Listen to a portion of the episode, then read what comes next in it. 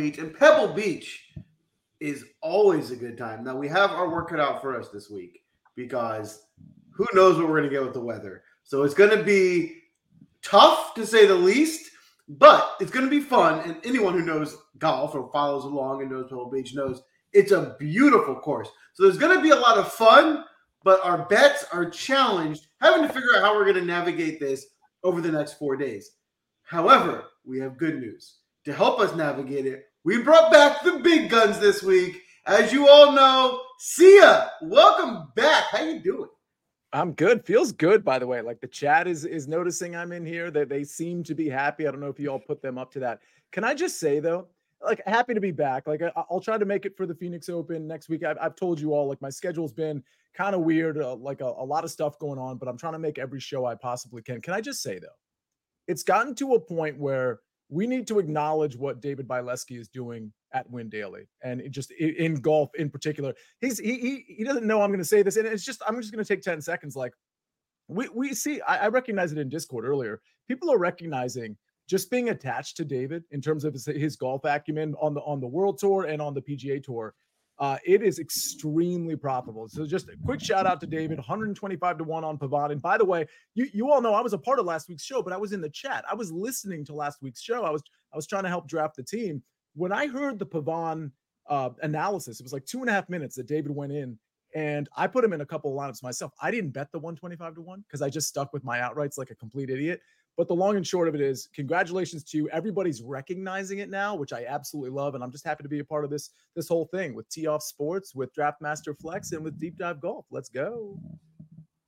I love it. I love it. Great hit last week, David. If you've been following the show, I'll be honest with you, happened to me. I didn't know who Pavon was three weeks ago, but he started coming making mentions on our show three weeks ago. He came up. By the time last week came, David was all over him. Obviously, he was on my radar mainly because David was been drafting him for three weeks and then he was playing well and then I knew who he was. But the point being is, yes, David is incredible. He'll, he'll have hits like this. He'll have more of them as the year goes on. But there'll also be times where he picks a guy and he's playing a lot that gets the top five and the top 10 mm-hmm. and just following the show, following these picks. You're get you get to follow the trends of these guys, especially now that we're losing more guys to LIV. You're going to see more guys pop up like this and having better results and it's going to be a bit of a change of the tide on the tour. Mm-hmm. And the first people to get to are the people who are going to make the most money. So you come watch our show, you follow along, you'll be part of the crew, which is why this show works so well. David, how are you doing tonight? I'm good, man, and and just uh, humbled with uh, with all the praise and, and shout outs. That's that's really kind, and you know, I just um yeah, taken I guess a bit of my love for the DP World Tour and it came through in a big way obviously last week. Shout out to Spence as well, who's on Pavon the week before, and it wasn't necessarily a course that I I loved him at, um, but thought it was really good fit at Torrey Pines as I spoke about pretty extensively um, on the show ahead of the farmers. Um, just given his performance on some really long tracks on the DP World Tour that if you don't have that knowledge, which I know a lot of people don't follow the DP World Tour, certainly not to the the extent that I do, um, a lot of people aren't going to have that out there. And, and putting that out at sort of like three and a half percent ownership from a DFS point of view, and then obviously the 125 one or or longer, depending how many places he took in the betting markets, um, was was awesome to see him see him get the job done. But yeah, it'd been coming for a while, right? Like we'd had we'd had basically the the likely winner over the last sort of like three holes at every tournament this year. We'd had Theegala and Spieth at the Sentry, at the Sony Open. We'd had Henley and Putnam and Grillo all in the top 10. Henley probably should have won there. And then Sam Burns probably should have won the American Express until we had two double bogeys on his last two holes and Nick Dunlap um, snatched it. So it was coming for a while and um, just extremely pleased that it was someone who was paying 125 to 1 because that just makes it even sweeter. So sweet it is. 125 is a big hit you know, it's an interesting trend we're seeing this season. It does seem that more long shots are coming through, and I don't think that's a coincidence. I think there are reasons behind that that we can certainly break down as the show goes on. But before we do, Spence, how are you doing tonight? I'm doing great. I think you said a very interesting thing, Joel, at the beginning of this. It's from a game theory perspective, all these players leaving to LIV, and and obviously we're in the midst right now of these course rotations every single week. Uh, weather is going to come into play. I think when you listen to the show, you get a lot of that deep dive knowledge. Uh, no pun intended, I guess there, David. That that comes into the mix though from all the plays that we talk about on this show, and I mean it's been a very successful season all the way across the board from uh, all three of us, and Sia, who is just crushing it in everything that he is doing himself. So it's been, I think this is a very great show, knowledge wise. And that, and that's been the case. If you follow along, you know, while we, I would say, are pretty hot right now, we are typically have a lot of hot streaks. And so you want to follow the hot streak when you can. If you followed along last year, there was plenty of times where we were um, hitting weeks in a row on winners and having lineups that were cashing in, in every tournament. So follow along, come in for the ride. I always said, I've been saying this from day one, and especially in golf DFS, it is critical to follow along every week. If you follow along every week, you will then have knowledge of which guys are trending in the right direction, and you'll be able to make those picks. It's hard to dive in in the middle of the season because it's harder to have the feel for which guys have been playing well the last couple weeks and who's trending and how you want to plug guys in at different prices and things like that. Now, as I was teasing in the beginning of the show, Spence, you especially, you have your work cut out for you this week. You have plenty of data on Pebble Beach to look at, but how are you going to navigate the course along with? There's a second course I'll be playing one day at and the extreme weather. Yeah, I, I, mean, I think for anybody who follows this tournament, I'm sure you've heard this a million times, so I don't want to get too much into this. It's usually played on three courses from Thursday to Sunday. I'm going to note that this year you're going to get rid of Monterey Peninsula from the mix throughout the entire duration of the week. We're also going to see all the amateurs exit on the weekend when everything returns to Pebble Beach for the final two rounds. So that's going to give us a 75 25 split of Pebble Beach versus Spyglass Hill. I think at its most basic level, and this is not necessarily a weather induced answer here, but Spyglass is the more difficult of the two venues. On any given day, it's going to play a half shot to two shots more challenging. I will say, I don't know how true that's going to necessarily be this year. I'd like to see where the weather comes into play on Thursday and Friday because we are looking at a course with much better tree line protection versus that wide open coastal approach that you're going to get at Pebble. Although, you know, you may get that edge that comes to fruition a little bit earlier in the week when the field is going to rotate between those two venues. Those amateur partners being into the mix, like you can only make it so challenging. You're going to have pace of play out the ass problem if you try to put these pin locations with problems. So it's going to be easier the first two days. It's going to get very difficult on the weekend. Pin locations are going to get more challenging, and this weather, like Sunday right now, the wind is is wild. You can go look at that and I've seen gusts as high as 50, 60 miles per hour. So we'll see if the tournament plays on Sunday. That's always one of my concerns. This could be a 54 hole event. This could finish on Monday. There's a lot of things that come into the mix there. But if we're looking at Pebble in a nutshell, you're going to club down off the tee. There's a lot of forced layups. It's one of the reasons we see over a 12% increase in expected approach play between zero to 125 yards. I'm pretty much looking for golfers who can handle a POA green complex. I do think there's some level of this being a pitch and putt contest from within 125 yards.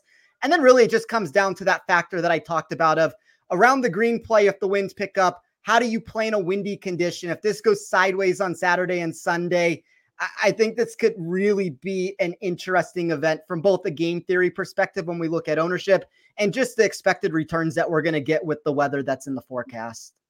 Totally. And if you guys recall, I don't think it was last year, maybe two years ago, there was some really high winds at this tournament, and there was those ridiculous footage of like balls that were just like blown off the green because the wind was so high they couldn't even control where they were going. So let's hope it's not like that because that's just absurd. Um, but this is that course, and this is the type of weather you can get because of its location um, and things of that nature.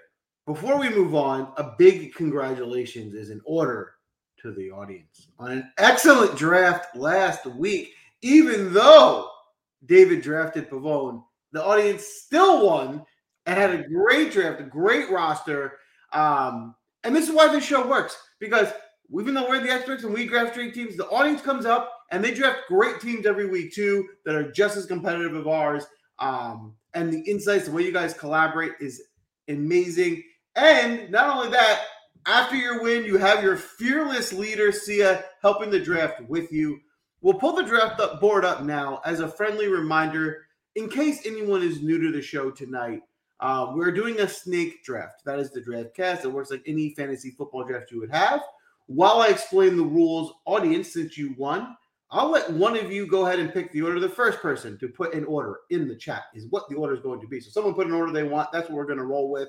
Um, with that, we're going to go snake style one through four. The fourth person will go twice like a snake and go back around like your fantasy football draft. The big caveat here is you do need to stay within a DraftKings salary. So you can't just take all the best players. You have to draft accordingly to ensure that you can afford all the players in your lineup. Audience, we are going to need someone to put an order in so we can get this uh, draft going. The first person to put an order is what we're going to go with. Zach, appreciate you. We're going to go wow. David, audience. Wow. Did that just happen? Well, Zach's the only one who stepped up. So, like, I can't even criticize that. But you just gave David the first pick. Wow. All right. Japan backed it. Clocked in. David, without further ado, you're on the clock. I'm over the moon that that just happened because um, we were talking in the Win Daily Sports Discord before this show, and everyone was giving me a hard time because my lineup, despite having Pavon, was five of six. I actually I thought I was remembering incorrectly, but I'd tipped Patrick Rogers within my betting tips last week, and he finished ninth. And I thought that um, I had him in my DFS team, and I was incredibly disappointed because I knew that I was very likely going to lose this first pick. And I think Zach has made a, a dreadful error in judgment by giving it to me because there's one guy this week that I absolutely love I'm somewhat convinced he's going to win this tournament. Um, and it's Max Homa at 9,300. Um, Max has an excellent record at this tournament. We're seeing kind of with these signature events that the guys who have out of choice gone to some of these tournaments and played them anyway, rather than now being forced to add them to the schedule. Max Homa um, ticks that box. He's got an excellent record here. He's had three top 15s. What really appeals to me, though, is the weather that we're going to face this week. It's going to be extremely wet. It's going to be extremely windy. I expect that it's probably going to be a 54 hole tournament. I'll throw that out there. That I think that it, there's a very real chance that it could drop down to just 54 holes. Um, but where's Max Homa won? He's won at the Wells Fargo Championship in 2022 in extremely wet conditions. He won the 2022 Fortinet Championship in extremely wet conditions. Of his PGA Tour victories, only one has been higher, has been lower than minus 16. It's generally in that minus eight to minus 16 range where he gets his wins. That's exactly what I kind of expect this week. It just seems like everything is absolutely lining up to Max Homa playing at home in California. We know how good he is there with the number of wins he's had in the state as well. I just think he's a, an excellent, excellent bet, and I'm not afraid to say he was my favorite on my betting card. I think I can say that quite openly because this is the advantage of being in the Win Daily Discord is you would have got that price on Monday when I tipped him at 22 to 1. You're lucky if you're finding him at 15 to 1 or 16 to 1 now. So that's the advantage of getting into Win Daily. Tomorrow is actually the last day of our promos. There's a special link in the in the chat there if you want to get first access to all of our betting tips um, before those prices move because 22 to 1 for Max Homa um, was extremely good value. Ivan Ivan jumps into the chat and he says, "No, David got Homa." Uh, it looks like Ivan got here late because otherwise he would have jumped in and picked a different draft order. But I got to be honest, Joel. Can I just tell you, I'm excited about. I, I think you saw the chat. They're ready. They, they already have the pick, and it's it's who I would have gone with. So I I'm curious to hear your take, Joel, Spencer's take, and David's take. I mean, we can address Max Homa if y'all want to, but I love Justin Thomas this week, and I, am not a Justin Thomas guy. So if he fails me, I'll be not a Justin Thomas guy next week too. But this guy's trending in the right direction. I'm just I'm just throwing it out there. I love this pick. Spencer, any thoughts on JT this week? Yeah, I, I like JT a lot. Also, I, I just want to say one thing about Max Homa very quickly. If, if we wanted absolute chaos on this show, you guys should have given me the number one pick because I I did not know that David was going to go that route. I would have taken Max Homa, and I think from just the sheer chaos that would have ensued from it, would have been great content. Like just just we could have pulled clips from it, but fortunately we did not go that route. Um, like like the Homa play a lot for all the reasons that David talked about. But I think this is a great spot for Justin Thomas where you know, there's a lot of players in that range with him, and I'm not going to name names right now. We can talk about this a little bit deeper at the end of the show, but I think there's a lot of public support with some of these names that I don't necessarily agree with as much. And to me, JT is trending in the direction of being more popular. But even if he gets to that chalk range, I think he's good chalk this week. Like I agree with you, Sia. Everything is is trending in the right direction. And if you look a couple years ago, you want to talk about a, a, tournament with weather, look at that players' championship where he was on the wrong end of that weather draw and the performance he put together compared to the rest of his wave was insane. And I would not be shocked. Like you're going to have to find the right the right right wave to find success, but uh, I think Thomas's game is perfectly and ideally suited for a tournament like this. Yeah, Joel, what are your thoughts on JT? You know, I think JT's a polarizing figure right now. He's playing really well. He was really bad last year, and it's in the, you know, historically he's a prestigious golfer. He's typically at the top, so um, I think people are rooting for his turnaround. It does seem like it's coming. I'm rooting for it. I want it to be coming. I think you made a really good point, Sia, about that tournament where it was terrible weather, and, and or was it? Or did Spencer just make that point where it was terrible weather, and he had that one day where he kind of went off? Um, and I think I would be keeping that in mind. But I still have concerns about what I saw last year. And I think he hasn't proven it fully yet, and we'll see where he goes. Um, my stance right now on JT is let's see where his ownership gets to. If he gets pretty high, I probably will, will come off of him. But if he stays at a, reasonable ownership percentage, then I'll be playing some JT. David, I got to ask you because JT is is probably going to be one of my outrights. I like him in DFS, but but you've been red hot, and if you're a no go on JT, I got to second guess it at least a little bit. Before we get to Spencer's pick, where you at on JT? Yeah, look, I, I think he's a really good good selection. And the the other round, and combined with the the Players Championship, that was at um, Southern Hills at the PGA Championship where he played really well in, in extremely high winds that, that Joel's kind of alluding to. The the other thing is the the concentration of approach buckets here because of all the cliffs and hazards, like you can't really out overpower this golf course with driver, and everyone ends up hitting these shots between 100 150 yards. Justin Thomas is one of the best in the game over the last 12 months in that particular range, despite the fact that he's had these troubles. He does really look like he's back. My one concern, if I was to have just one concern, is that he's played Pebble Beach twice, and so he's never really chosen to come here all that often. And so my question would be: Is that just because of scheduling? Is it because it doesn't really like he doesn't like the fit? He doesn't like the Poa annua greens? That would be my only question around it. But I, I think that he's a solid play, and I, I am quite happy to take him. I'll have exposure to him in DFS for sure. All right, that's that's good to hear. All right, I feel a little bit better about that. Uh, Spencer, your pick. I, am going to go, and I know there's a lot of popularity around this, but I'm going to go with who I think is the most mispriced player on the board now that Max Homa is gone. I, am going to take Eric Cole at 7,300.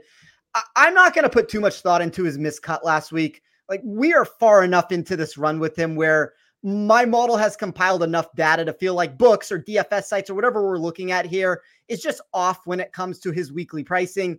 Torrey Pines was always a course that would negatively affect his driving ability. That issue is going to get completely removed here with the short nature off the tee.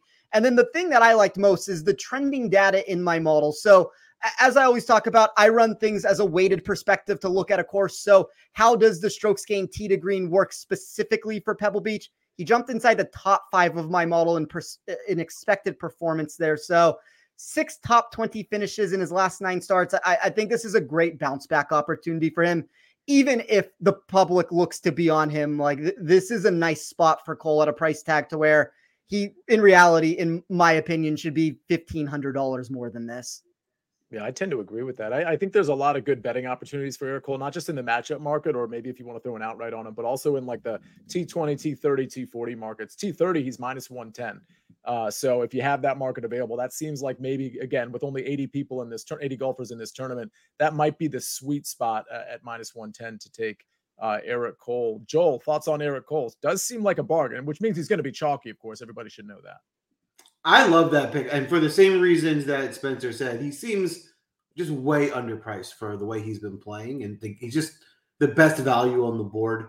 Um, and we've said this before. This seems like one of those times where you just go ahead and eat the chalk and you find where places other areas to get different to make sure your your overall lineup isn't too chalky. But I think there's a lot of leverage in his price here at this tournament. Fair enough. Uh, David, uh, real quick before we get to Joel's back to back picks, there are a lot of guys just from a DFS standpoint that are right next to Cole that are going to be like literally one fifth his ownership. We don't have to get into those guys, but is Eric Cole worth it to you knowing that he is, you know, the, the chalk in the 7K range? Yeah, I, I, think it's he's like a very, very clear misprice, as Spence yeah. said. Um, I have him about 13% ownership. Uh, only thing I'd really add is that he's from Palm Springs, um, California. So where he's born. So um, it's the Californian aspect as well to him. And um, I agree, like the the driver kind of gets taken out of play at Pebble Beach a lot just because fourth widest fairways on tour, and you can't overpower it with driving distance. So that's kind of the recipe that's going to suit Cole. So you just are definitely going to need to be able to get different elsewhere because um, the the advantages is no cut event, but um, there is some condensed ownership around his name. Yeah, uh, Joel, you got back to back picks here. All right, I'm going to start with my my favorite play. He does look a little bit chalky, which I'm surprised by. I didn't think he would be this chalky this week. I'm going to go with Victor Hovland. Um, I understand, you know, the concern with Hovland's going to be is he going to struggle around the green? That's obviously his big weakness. Is that going to come come up here? I think my counter argument to that is he's probably the best when it comes to peppering small greens. And that's the opportunity he's going to have here at this course. And we've seen him at the end of last year make a turn where when he's in contention at these tournaments, I think early in his career, he wasn't really showing up in the big moment, and that changed. And he started kind of rising and playing great down the stretch. And I think we're I think this is a year where we see Hovland make a jump where you know Rahm's gone. I think he's gonna now be competing with Scheffler and Rory for the tour's top player. Um, and I think he has a great result this week. To be able to get him significantly cheaper than Scheffler and Rory, I think is, is a big advantage. And I'm going to pair him with, in my second pick, a guy that I don't think will, will carry as much ownership. He's just playing really, really great golf right now. And that's Benny An. Um, I, I, do think Benny An's a little high priced for what he normally does, but in his current form, he's playing so well. Um, I think he's just a better golfer right now than what we've historically seen. He deserves to be priced at 8K. And I think that results that we've been seeing is going to carry over to this week. So I'm, I'm buying Benny An right now because I think he will be more permanently in the 8K range as the season goes. Yeah, Benny An I can't really decide on. I think I'm in on Victor Hovland. Spencer, how about you on these two? Yeses or nos on Hovland and Benny An? I'll say yes to Ben An. I'm going to say no to Victor Hovland. And I think it's for the reason that Joel talked about. Um, I'm just going to be on the opposite side of it. And when you hear my next name, I'm going to take, there's the same concerns that are going to enter the mix here. Uh, and we can get to that in a second. But I just worry a little bit about Hovland. And it makes natural sense why people are going to him. There's such a price decrease between Rory and Scheffler down to him that it's a natural. I think everybody had the same inclination early in the week that you can save salary going that route. But for me, there's soft pricing across the board. So I, really don't mind paying up in those spots. I, think they're better caliber players than Hovland, but I mean, we'll see. I, I never seem to get Hovland right for whatever that's worth. Fair enough. All right. Well, it is your pick. I'm sure. Like, listen, if if uh, David wants to comment uh, after your next pick on on Hovland or Benny, and he certainly can. But let's go ahead and hear who you have after Eric Cole. So I, I, think this is a player that historically, when you look at the data, and, and I, I kind of made this argument for the Zozo that when he won the event, if that gives the clue of who this is, that the win play for him stats go down. And, and I didn't necessarily believe that to be the case. I know on his second round there, he blew up when the wins picked up. And I understand that as I make this selection here. But I think Collin Morikawa was really tr- intriguing as a bounce back candidate here we watched him miss in both directions off the tee last week. He missed the cut. He lost 1.9 shots to the field. That's not going to necessarily be ideal, but I think my argument that would go against that would be he hasn't lost strokes in back to back starts off the tee since the 2021 BMW and Tour Championship events. Putter's always a problem for him. We're talking about four consecutive tracked weeks of losing between 1.2 and 2.6 shots you do have that Zozo tournament where he won that we don't necessarily have the return of the data there to point towards, but Poa has always been his best surface to find success on. He gets these random spike weeks that allow him to pop up on the board. I do see the ownership trending a little bit higher than I was anticipating it for him missing the cut, but uh, top ranked player in my model for weighted proximity and second place grade for weighted scoring for this course. I think this is a perfect buy low spot on Collin Morikawa. Interesting. Yeah. I mean, I think Collin Morikawa is like one of those guys that people are either going to love to play him or hate to play him this week. Uh, David, I want to go to you as we see nominations come in for our next pick. Uh, I mean, obviously we've got we've had Hovland, Benny An, and Collin Morikawa drafted since uh, you last spoke. Any of those guys fit the description that you're looking for in terms of being in your player pool? What I'd say on on right? Like uh, the the confidence I lose in him is always with the putter. The two times that he's played here where strokes gained have been tracked, he's gained pretty well with a putter on Pebble Beach. So I'll, I'll put that out there. That I think it's a it's a pretty sneaky pick. I think Joel's right that he's priced pretty high, and some people will avoid him because of that. It's like, do I really want to be paying 8K for Benny An in this type of field? And as soon as you know that the general public's betting that kind of way or, or leaning that direction, um, I think it's pretty savvy. I'd probably reiterate same concerns that Spence has is that there seems to be this trend that Collin Morikawa tends to not play all that well in high winds. That's exactly what we expect to see this week. In saying that, I made that exact comment at the Zozo Championship when Spence took Collin Morikawa because it was going to be a really windy week and he won the tournament. So um, that, that would be my concern. He is very good from the key range of 100 150 yards. All right. Uh, looks like team audience has made the pick. It's Ludvig. Um, we have three or four different pronunciations of the last name, but I believe it's Aberg. Uh, Ludvig Aberg. Uh, I, listen, I, I, this is an interesting pick because I'm looking at his ownership, and it's it's not low, but it's it's certainly I, like what I'm looking at is that Ludvig, maybe Victor, uh, Justin Thomas, maybe Collin Morikawa. Like what I'm seeing is they're all sub 20%. 9,000 and above, everybody else tends to be uh, more than 20%. So you're, you are getting some ownership leverage, I guess, at least off the people that are next to him. I, I think this is a pretty good pick. I, I haven't decided if I'm going to have him in my pool, but you know, you take one weapon away from him, but he's so good at everything else. So I, I don't know. Ludvig, I'm going, uh, Joel, I'm going to go to you and then to David on this one. What are your thoughts on Ludvig for this tournament? I like him. I had him on my on my notice when I was looking to draft in this draft. So I like him a lot. I think to your point, you do feel like you might be losing one of his biggest strengths. But to your point, he's way more than just a big hitter. This is a, yeah. this is a very good all around golfer that just happens to also be a very good driver. I'm not going to go as far as to say he's as good as Jon Rahm. That's you know outrageous at this point. But his game profile similar in that you know Jon Rahm kills the ball, but he's not just a driver, right? And that was just and that you, you wouldn't not play Jon Rahm in a course like this because you know you lose the benefit of the drivers. I would think of it the same way with him. Yeah, I, I tend to agree with that. David, you got back to back picks. I don't know if you want to comment on on Ludvig, but you got two picks regardless. Yeah, I'm going to make a pretty bold call and say that I'm completely out on Ludvig this week. And the reason would be is that that approach range of 100, 150 yards is by far his weakest approach range. He actually loses strokes to an average PGA Tour player within that range. Um, his percentage of good shots from 100, 150 yards is only 5.9%. Um, and he sits in like the bottom like 10% of the PGA Tour within that that particular bucket. You just are going to end up having to hit all those shots. And I, I, agree on the comment that it kind of this course will take one of his strongest assets in his driver um, out of the bag a little bit as well. So um, I'm probably a, a, well, I am I am a fade on um, Aberg this week. Um, yeah, back to back picks for me. Uh, first of which I'll take Adam Hadwin. Um, really good last time out when we saw him in the desert getting um, six of the American Express. I just really like the fact that he's played this um, multiple times previously, four occasions, gained in put, um, putting a big way in three of those. And he's got a 16th, an 18th, and a 39th back when this was a full field event. When he finished 16th, he also lost a ton of strokes putting here, and he's generally a very, very good putter, and he's putted well here previously as well. That just kind of speaks to the fact that he's excellent in that 100, 150 um, yard approach bucket, which is absolutely key to success this week for me. Um, Data Golf also have him ranked at 36 compared to his his World Golf ranking of 47th. And as I've mentioned previously on the show, that's always a situation that I think is is right for some connection. So I think he's he's very very good value. Um, after that, I'm going to go to Christian Bezuidenhout.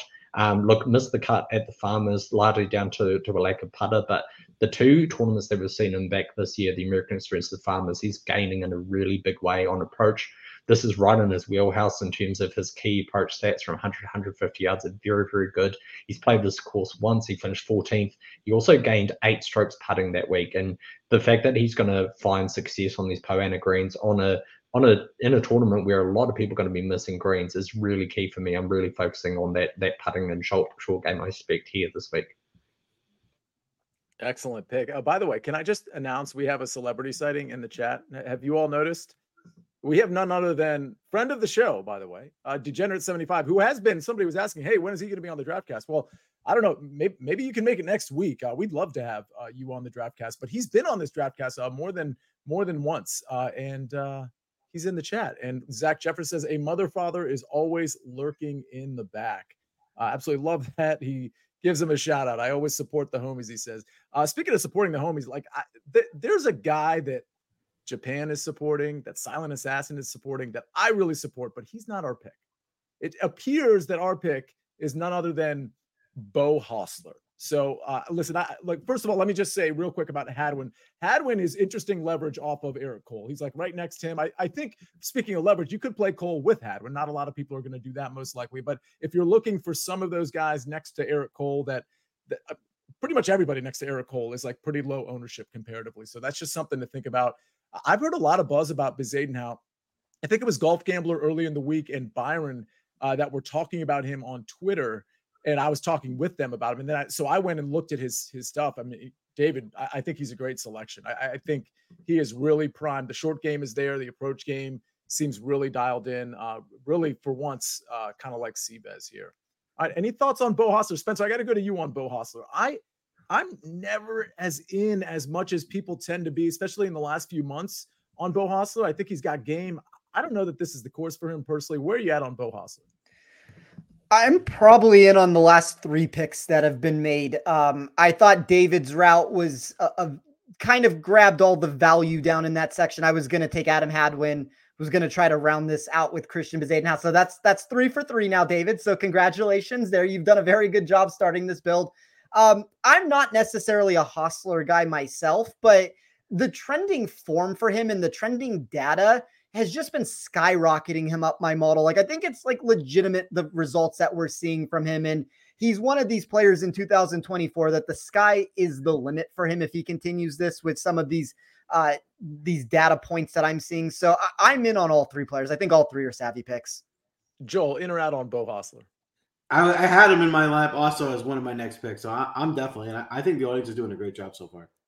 Yeah, fair enough. And, and, for the record, he does have a, a good record here 11th and third over his last two. So good point, Zach Jeffers. He is certainly appears to be a course fit based on how he's done over the last two years at least. All right, Spencer. Uh, okay, so I love what just happened. David stole some of your picks. You're like squirming in your seat a little bit. I got a Michael Jordan fist pump out of David Bileski there. So we stole some picks. You got, got anything left in the holster?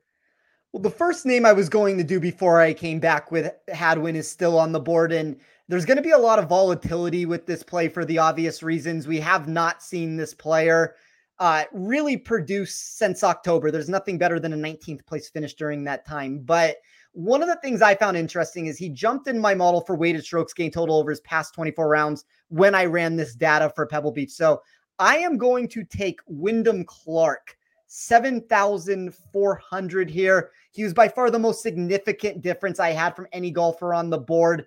Uh, the high end numbers continued looking very great for me when we look into this fourth place grade on the pitch and putt that I ran, the 15th place rank for weighted scoring. As I said, very low floor, but the upside is there, in my opinion, if he can put the pieces together. I don't think he's going to be very popular. I don't expect very many people to like this pick just with the form that we've seen, but uh, he's a name for me that is just too cheap at this point. Joel, your thoughts? Um, I think it's a good pick. Uh, be honest, he wasn't on my radar until Spence said him. But for all the reasons Spence gave, I think he's interesting. There was a point last year where he was he got to a point where he was like a top five priced golfer every week, where he was playing so well. So um, to see him at seventy four hundred seems like a really good value. What's interesting about the value too is he's not really getting a lot of ownership. I mean, there's basically like four guys in the seven K range. Eric Cole's at the top of that chart, but there's like four guys in the seven K range that are somewhere between 10 and you know 18% or 12 and 18%. Uh, certainly, Wyndham Clark's not one of them. Uh, Adam Hadwin's not one of them. So these are really good uh, leverage plays for a relatively short field of 80 people. So uh, I don't mind the Wyndham Clark pick. David, any thoughts on Wyndham Clark? I think he's going to be a, like a really controversial pick among people because we know what he, he's capable of. We just haven't seen a lot of it lately.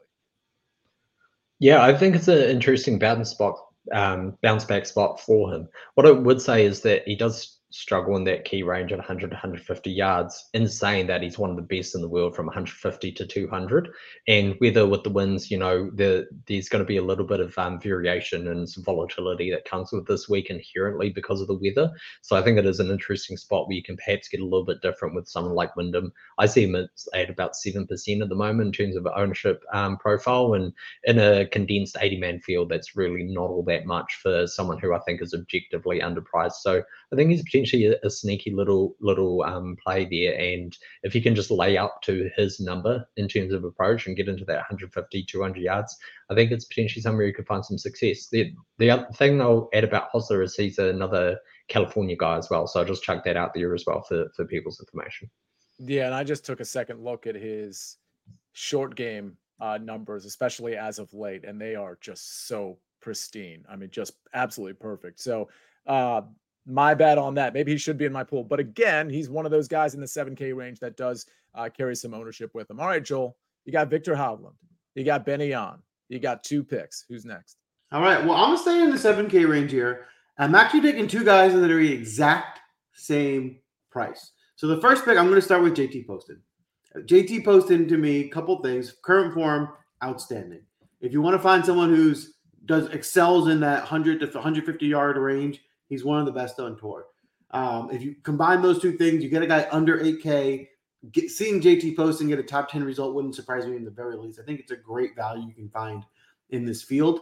And price at the same spot is Sahith Theegala. I think both these guys are giving you top 10 upside at under 8K. And if you want to think about like what we were saying about Aberg, you know, Theegala's biggest weakness is his wild driver. Yes, that can hurt you if it's horrific, but if he just he's been pretty good recently, if he can just keep it neutralized where he's not losing balls uh, on this course, that shouldn't hurt him here. And his strengths, which are closer to the green and things like that, he can highlight. So I think he can play to his strengths here and give us a really good result. You know, there'll be plenty of upside with him as well. Spencer, I want to ask you. First of all, I think Poston is objectively a good play. Tell me if you disagree there. But Sahith Theegala is the guy that I think, again, almost like Wyndham Clark, people will just have a strong opinion one way or the other on him. Oh, your thoughts on both of these guys? I'm. I don't want to say that I'm out on Theegala because markets, like the sharper markets, would agree with Joel with this answer. There's been credible movement in a lot of areas and matchups. I saw the question Cole over Theegala minus 120.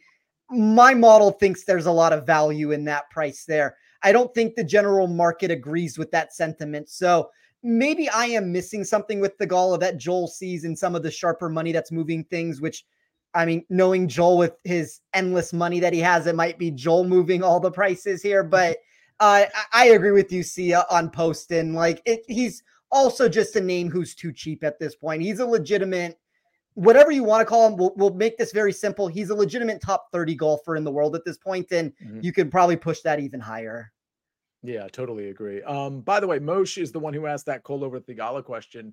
Uh, let me just lob that real quick, real quick. Just kind of like, do you like it or do you not like it, David? Is would this be a stay away, or would you lean Cole over Theegala, or the opposite? Yeah, yeah, no, I, I like Cole over Theegala there. I think that's a, a pretty savvy bet. Um, of those two plays, I probably prefer Poston, but I think I'm probably out of both in terms of my player pool this week. I'd rather like you can get Keegan Bradley at half the ownership of Poston this week, and he's 200 cheaper. And I think that with his ability in sort of wet weather and um, and the winds, I think that that would probably be a route I'd look to get a little bit different. Especially, I've got some some pretty chalky guys in my lineup at the moment already. All right, Spencer, you're up next. What you got? I, I don't know how I ended up with the two biggest chalk options of the seven thousand dollar range when I come on every single show, and I'm always like, I hate that range. I never buy into the chalk there, but uh, I like Denny McCarthy at seventy five hundred. Great POA player, great in the wind. Think the price is too cheap. I'm not going to spend a bunch of time explaining it, but um, inside of the top fifteen of my model this week.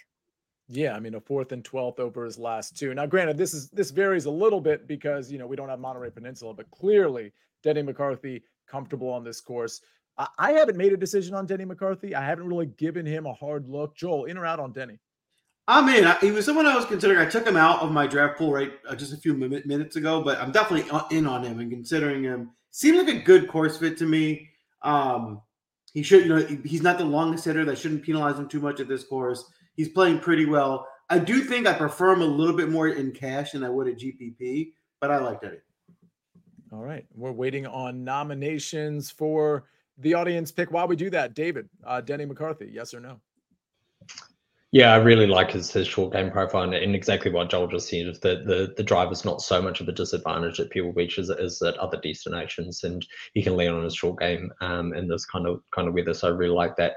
the other thing I'd like to mention while the audience decides on their their final pick, which it looks like they've just done, um, is this comment from Ed, which we've failed miserably. We got too excited about 125 to 1 on Pavon. But let's not forget that the curse of making Joel's team on the PGA Draftcast is back. He took Adrian Meronk.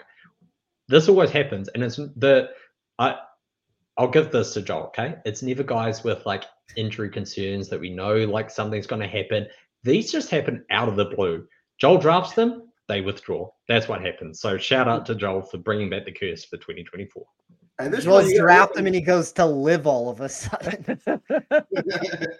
That's a worse if you're taking people off the tour and making them join another tour. At least most of mine have just been with withdraws through injury. But yeah, yeah, I, I, hope I hope it's not the case this week, but it's probably safe just to avoid anyone I draft to make sure they don't withdraw into your laps in the tournament. Well, uh, good news. The audience has picked a player, and you know what? I, I, there's there's a lot of guys that I, I, like I clearly have in my player pool. I, I talked about Justin Thomas. I'm gonna probably add Seabez to my player pool. Uh, Max Homa, Eric Cole is gonna be in there. Kurt Kitayama, I just don't have an opinion on. So I, like that's the audience pick. Um, it's not that I mind the pick, but I just kind of want to go around the horn here uh, before we get to David's back-to-back picks. David, I'm going to start with you since you have two picks to give us in just a second. In or out, Kurt Kitayama? I'm personally out on Kitayama. Spencer. I think it's very close. I don't have a strong opinion either. Sia. I'm going to say though, if you make me pick a side, I'll say in. Joel, I'm going to say out. Yeah, it, it, I'm going to phrase it like Spencer. If you make me pick a side, which my question set up just like that, I'm going to be out on Kurt Kitayama as well. It doesn't mean he can't succeed. Doesn't mean he's not a good value with some upside, but I think I'm out on Kitayama. All right, David, we got back-to-back picks. You got Max Homa, Adam Hadwin, Christiaan Bezuidenhout. Did I say that right, David? And now you got two picks. Oh, you're on mute. He doesn't know he's on mute yet. He still doesn't know he's on mute. Oh, there we go. There Sorry, we my apologies. Um, Bitroom's not clear, is it? Oh, okay. Fair enough. He's distracted. Sorry, just had something coming. Right. Um, yep. So I'm going to go with um, Xander here. I think that he's an excellent pick at the price that he's available. Um, I chucked in the they just called a little bit earlier that I think that um, having a little speculation on a straight forecast, Max Homa first, Xander second at 200 to 1 um, isn't the worst bet that you can make this week. Kind of seems like the kind of spot that Xander could just suddenly backdoor a second place finish. And then I'll combine that with um, Andrew Putnam, whereas his putting a short game stats really are going to sing out to me at this course. He's got a really good record on Pebble Beach as well. Um, six in um, 2022, consistently driving um, very well here. And then his putting obviously comes to the fore. He's also really elevated his game on approach in the last kind of six months, and particularly in that that wedge kind of range of 100 to 150 that I suspect that we'll find this week. Putnam is very, very interesting to me. As a, there's a lot of really good, uh, in my opinion, like 6K options. Maybe I think that because it's a no cut event, and I just want to like get lucky with some guys in that upper 6K range in particular. But Putnam's very interesting. Uh, Spencer, your thought? I mean, it's hard to not like Xander. Let me ask it this way: Would Xander be in your player pool, Spencer? Uh, so when I gave the answer about Viktor Hovland and saying that there's just like places I would rather go, I, obviously talked about moving up as one of the choices. I would rather play Xander. I, think Xander's very intriguing for this tournament. Maybe that's the way to play Xander in one of those like exacta sort of markets to where Xander can't win and he comes in second place there, and maybe that's the natural way that this finishes. But um, I, I think Xander's very intriguing. And and here's the interesting thing because there was the longest time, and I'm sure as you guys all remember, JT Xander no cut tournament. They would be like 40% owned every single week. And now all of a sudden we've lost that narrative at some point, and people forget how good Xander actually is during these no cut events. So I think Xander's a very savvy pick this week. Joel, any thoughts on Andrew Putnam in or out? You know, I think I don't love dipping that low into the 6K range. If I were going to, I like Putnam. He's one of the guys I go in that range. But if I if I don't have to, I probably won't go there. All right. Does that mean your builds are going to be largely like balanced? You're not going to go like stars and scrubs? Yes. I, I think this week for me, I want to be more balanced than stars and scrubs as much as I can. Um, and that includes like doing Hovland in like the low 8K range opposed to doing Rory and Scheffler. All right. Uh, well, I mentioned the Michael Jordan fist pump earlier from David when he stole one of Spencer's guys. Well, we got our own Jordan with the audience, and it's Jordan Spieth. So that's our pick. Not a very controversial pick. I totally get this pick. It makes sense. Love the love the history uh, here in particular. Uh, let me go to let me go around the horn here. Uh, Spencer, in or out on Jordan Spieth? Controversial. I'm gonna say out. All right, David, in or out on Jordan Spieth? That that is controversial because I mean, look, the objectively the course history here is ridiculous, and it looks like he's back to his best. Um, I I was between Homa and Spieth for a little bit in terms of where my money was going on the betting card this week. The only reason it went to Homa was one the weather, and um, just the price was a bit sharper around Homa because Spieth just opened so short. But I think objectively, he's a, he's a solid play this week for me. Interesting. Let, let me ask you this, David before I, I get Joel's opinion on this. If it's rank the following four players in terms of win equity, let's say in terms of let, let's let's say in terms of yeah, let's talk eh, win equity. Max Homa, Justin Thomas, Jordan Spieth, Viktor Hovland. Homa Spieth, Thomas Hovland. Very interesting. All right, I'm glad I asked the question. Joel, uh, in or out on Jordan Spieth? I like Spieth. If I was ranking the four, he would probably be third on that list, but I, still like him. All right, fair enough. All right, Spencer, it's your turn. You've got Eric Cole, Collin Morikawa, Wyndham Clark, Denny McCarthy, and I'm going to drop down in salary here and take a golfer that we've talked about so many times on this show how they are better on a club down course. And and I think we've even seen that a little bit here with some of the results that he's put together. 14th place finish in 2021. I think he's a much better golfer at this stage of his career. I'm going to take Cameron Davis at 6,700. Very interesting. Uh, Joel, thoughts on Cameron Davis? I like that would be my preferred play if I'm going down the 6,700 range. I like Davis there as a value. David, in or out on Cameron Davis? I what I'd say with with Davis, I mean, he gained so many strokes at the the American Express. Grand. Without the ones like you who work tirelessly to keep things running, everything would suddenly stop Hospitals, factories, schools, and power plants, they all depend on you. No matter the weather, emergency, or time of day, you're the ones who get it done. At Grainger, we're here for you with professional grade industrial supplies. Count on real time product availability and fast delivery. Call clickgrainger.com or just stop by. Grainger for the ones who get it done. That's only on two rounds at the Pete Dye um, course, but it's somewhat cor- correlated in terms of the different courses that Pete Dye puts together and what we can expect from people. Did finish 14th here um, in 2021, which is last time around the track. The, probably the most intriguing is that Ben Coley put him up this week. It's a he's a obviously a friend of the show and and um, personally as well on the on the Twitter sphere, and he's someone I have a huge amount of respect for in terms of um, his selections. He's put him forward this week as well, so um, there there could well be something there. All right, that's very interesting. Shout out Ben Coley, friend of the show. Joel, you got back to back picks coming up to close out your team. Who's it going to be? All right, I'm going to start with Sam Burns here with my first pick. Um, Sam Burns tends to do well with the uh, proximity of 100 to 150. He's good with kind of avoiding disaster. He's on a really good form. He's under 9K. He has plenty of upside. Um, and the ownership looks more than reasonable. So there's plenty of reasons, plenty of upside you can get with the Sam Burns pick. And I'm going to round out this roster with, with Brendon Todd. Um, I think people are overlooking Brendon Todd. He's playing great golf. I mean, to many reasons we mentioned for other guys. You know, a guy who's not that long, one of his biggest weaknesses should be neutralized here on this course. Uh, but the biggest thing with Todd is, you know, we, we've been talking about Todd for years. He's always been around, but he's just playing better right now than typically is. And I think people, because Todd's been around for so long, kind of just overlook him a little bit because, you know, he's just kind of a middling guy. But Todd's playing well. This is a good course fit. I like Todd a lot this week. I think he's he's a safe option for cash. He's cheap enough. I also think he has enough upside to, to make your tournament lineups as well. Inside the top 33 over his last four tournaments and his last two here, second and 16th. I think he sizes up real well. He's one of my favorite guys, honestly, this week. Uh, David, your opinion on Brendon Todd? Did I, did I overstate it? Did I oversell it? Did Joel oversell it? Or do you like Brendon Todd as well? I did really like Brendon Todd. I'm like I'm surprised that the ownership for Todd has got to where it's got. I'm getting nine percent. And so that that surprised me because I was kind of hoping he would be like a sneaky chuck him into a few GPP lineups and get different kind of play because I really like his wedge game, particularly well, basically anything under 150 yards. He's one of the best on tour.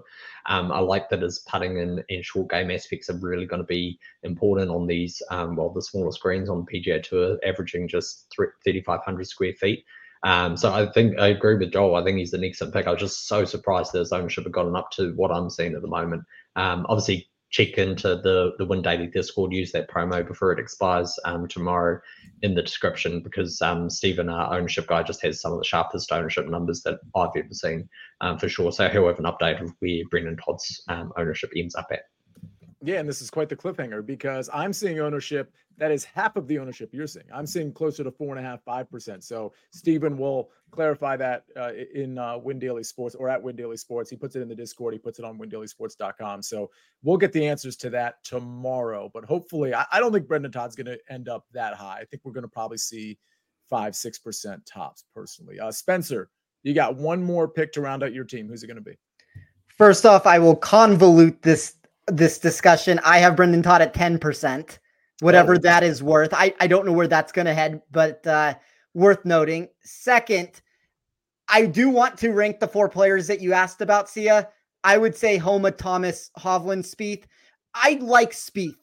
I, I don't want to make it sound like this is something that I hate him. I just think he has the worst win equity when you're paying 22% ownership at a price tag that is very similar to everybody else. There's just places I would rather go there. Um, so that answers that second one. As far as my pick goes, I don't know if in show history we've ever gotten to the final pick and somebody's sitting here with twelve thousand dollars. So um, it would be something if I decided to take Jason Day and just leave thousands of dollars, like just leave thirty six hundred on the board, go that route. Not going to do that though. I am going to take Rory McIlroy. I know that there are a lot of people that are completely out on Rory this week. When I wrote my article over at Rotoballer I think I had 10 people write me saying that that's the worst pick on the board. And I know he missed the cut here in 2018. I know that ownership starting to trend in that direction. I think this 2024 is going to be the year of Rory. I, I don't know exactly what that ends up meaning. Does he win a major? I don't know. I always fall for this trap at Augusta where every single year I think he's going to win the Masters and he always breaks my heart when I end up on him. But uh, I really, really like Rory this week. I, I think this is a nice spot where he is the deserving favorite on the board for a reason. Another celebrity sighting in the chat. First of all, you're all celebrities. Thanks for being in here. But of course, it's back nine bets, otherwise known as Model Maniac, otherwise known as Byron. He's got so many names. Um, he's in the chat. He's actually nominated a guy. Who do we have in here? Is it is it Scott before Harman? Did y'all break my heart?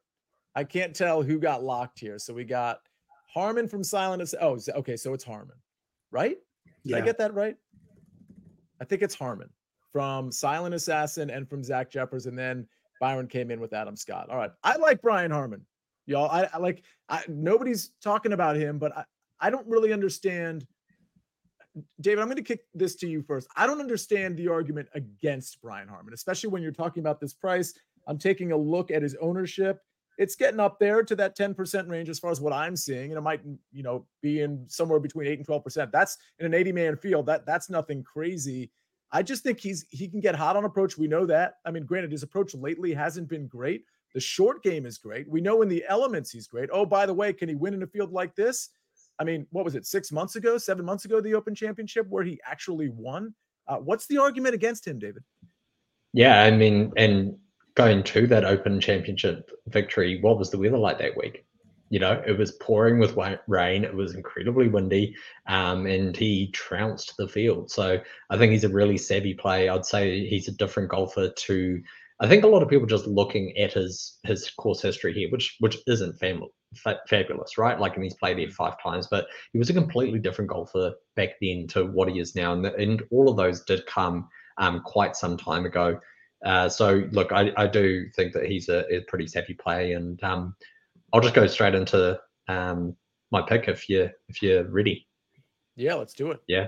Um, so I'll, I'll go Patrick Cantlay. I think that's pretty obvious with the salary that I've got there. I had a nervous moment when Jordan Spieth got take got taken because if someone else had taken Patrick Cantlay at that point, I would have actually ended up in the situation like Spence and having to leave about two thousand dollars on the table because everyone else in that kind of range has been taken. Um, this this really is just not from any great love in Patrick Cantlay. It's more from a fact of I need to get a little bit different here. I've got the salary, and he is the lowest owned of anyone over 9100.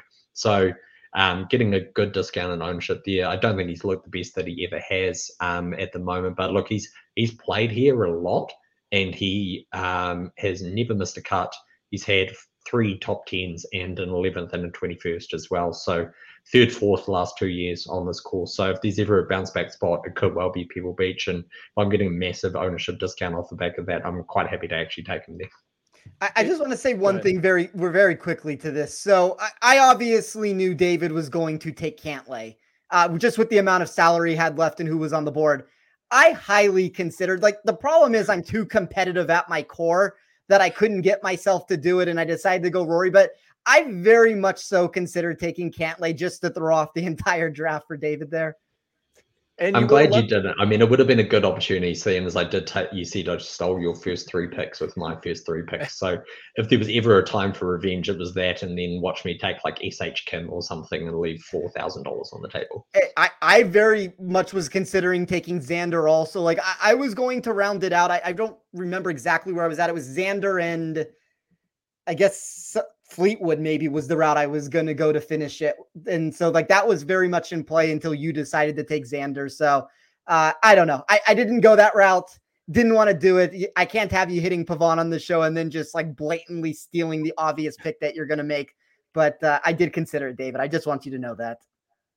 Well, I'll tell you what, what. What's interesting is if you had taken Cantlay, you would have left a few thousand on the table, which is normally like that's probably not something you should do and i'm not recommending it but if there was ever a tournament where yes. you, you want to leave more on the table make your lineup different make your lineup construction different by leaving i don't know 800 1200 even honestly like i i, I think in this like the, the lineups i've built there have been times where i've like i haven't finalized any lineups but there have been times where i've had 1800 2000 left on the table and, and again if you took spencer's lineup you take out roy you put in patrick cantlay how much does he leave on the table a ton so just just something to consider. That's that's one way to get different. Just go with your conviction and just don't be don't be beholden to the pricing so much so that your your construction of your lineup is not what you want it to be because you feel beholden to getting close to that 50,000 mark. By the way, it's crazy. Like soft pricing indeed. Max Homa, Xander Schauffele, Patrick Cantlay, all in the same lineup. And none of the other three guys for, for David like feel super puntish to me. So I mean, again, soft pricing, you can kind of do what you want so keep that in mind. Um, Joel, we don't have any first round leaders out yet. I'm I'm so unimpressed with just the fact that listen, it's Tuesday night. Like, what are we doing? Get it together. Should we just give out some matchups we like or like a a finishing position we like before we wrap this show? Well, it, it's some. I guess there's something weird going on with the two courses. I mean, they're probably going to break it up the two first round leaders. So if, if they release some odds, you know, obviously get in Discord. Uh, we'll, we'll play some plays in there. While you're at it, like button, give us a follow. It goes a long way. Um, am I frozen? Everyone was You're, you're frozen, but we can hear you. I'll, I'll take over for now while you um while you unfreeze yourself. But let, so we don't have first round leaders. So Spencer, I don't know if you have a matchup or or like an like a long shot or whatever. You probably have a matchup actually. You've already done Better Golf Pod with Nick, right? Uh, we haven't recorded. I have done my Action Network show with uh, Roberto. We we went through on links and locks, and we talked about a lot of this. My, my favorite play of the week is Sungjae Im minus one twenty over Cameron Young. A lot of volatility to that play, but I'm just looking to take on Cameron Young in that spot. And I will throw out a, a another bet here for anybody to consider. Uh, another volatile wager. Wyndham Clark minus 114 over Corey Conners. there's just not a player in my model that has a lower floor on these Poa greens than Connors does. I'm fine making him beat me. And it's kind of the same sentiment that I keep going back to every single time that I talk about this board from a betting perspective, like specifically from head to head wagers. I'm shooting for a little bit more upside just because we don't have that miscut equity. And it, it naturally helps when Conners and Young and these players are fade candidates for me to begin with. So those would be the two plays I'll give that on here. By the way, good question from Mosh. Do you know where those matchups are off the top of your head? Yeah, the Sungjae one was at Bet three six five, and then the Clark one was over at Bet Rivers. By the way, tee times have dropped. This must have been just in the last hour while we were on. Now, first round leaders still aren't out. At least they're not out on the the books that I'm looking at right now. But they should. I would think now that tee times are out, maybe they'll they'll have maybe it'll be tomorrow morning. But that's good to know. This just so everybody knows. Uh, this tournament starts at 11:45 a.m. Eastern Standard Time. First one's out: Christiaan Bezuidenhout, Hayden Buckley, and Ben Griffin, and Taylor Montgomery. Uh, actually, there's there's a handful that are going out at 11:45. Not just them. Ludvig and Rory go out uh, first as well. Uh, so keep that in mind. But uh, the matchup I'm going to give out, it's funny. Like we're all targeting Cam Young, I guess, because on DraftKings, I, I, I like Sam Burns. This is one of my matchups. I'm going to bet Sam Burns minus 120. That's your boy Joel. You picked Sam Burns on your DraftCast, I believe, over Cameron Young. I listen. Sam Burns is playing pretty well. I mean, if you look at the metrics, I mean, you, you know, he kind of melted down recently uh, on a Sunday, but he's playing really well. I think he's a fine course fit. Cameron Young, you look at the metrics, like he just hasn't had his stuff together. I mean, you look at literally every you know, a- any of the basic metrics, whether it's off the tee or approach around the green putting, like it's just, it, I don't know what's going on with him, but he's not there yet. And I'll go ahead and take the minus 120 over Cam Young with Sam Burns. Uh, David, anything to offer in this market? Yeah, so I, have just got the one play. I, I I'm in on uh, fading Cam Young this week on both of those plays, with Sam Burns was nice bounce back spot for Sungjae um, I think that that's that's pretty savvy. Sungjae broke my heart last week, missing the cut on the number because um, I would have been six or six if it was not for that, um, including yeah. having Pavon as the winner. So it literally cost me thousands of dollars Sungjae last week. Brutal. So I would have to just uh, put that aside and, and forgive him, especially in that matchup against Young. But um, for me, I've got um, Xander Schauffele um, over Viktor Hovland um, for the tournament. You can get that if you have Bet365 at plus 100. Um, so he's the underdog in that market. And um, if you were over on MGM, you can get it at minus 111. But MGM doesn't. Doesn't pay out tie. So if it's a tie, it's void. Basically, it cancels the push. So um, whereas Bet365 a tie is a loss. So that's that's part of the reason for the difference in those numbers. Um, I just just like the all round game for Schauffele. I like him in this kind of weather. Um, I still have some concern about um, the chipping from Hovland, especially because he's fired his chipping coach despite getting massive improvements in chipping, which mm-hmm. still makes no sense to me. I have no idea why he's made that move, um, separating from Joe Mayo, but um, quite happy to take Xander in that spot and. The other one, um, off the back of the show, I, I do really like Benny Arnon. You can get him over Jason Day, Spencer, shut your ears. Um, over at DraftKings at minus 130, you can take um, Benny Arnon to, to beat Jason Day over the course of the tournament. By the way, the I know your Xander play was at Bet three six five. I believe at plus one hundred. Was it? Was that what it what was at? Plus one hundred at Bet three six five, and then at MGM it's minus one eleven.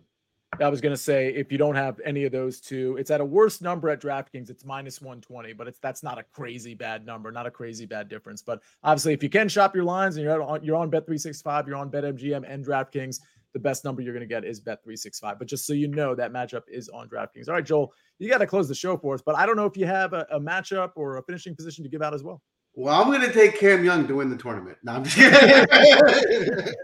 I'm just kidding. I'm just kidding. I got two plays. I'm going to I'm going to give out for everyone. I'm not going matchups. I'm going to go top 30. I just want to bet on these guys. I think they're going to give you a good result. Both guys I drafted. I like Brendon Todd, top 30. You get him at plus 125 on DraftKings. I also like Sahith Theegala at plus 115. Uh, that's a wrap for tonight. Like I was saying before when I froze, give us a follow, hit the like button. We'll post these lineups. Let us know who you think is going to win. We are going to crown a winner next week. Good luck this week. See it. Am I forgetting anything? Well, we forgot first round leaders only because there aren't any present. We'll put those in Discord. But oh, there was one other thing. Oh my gosh, how could we forget? Sports.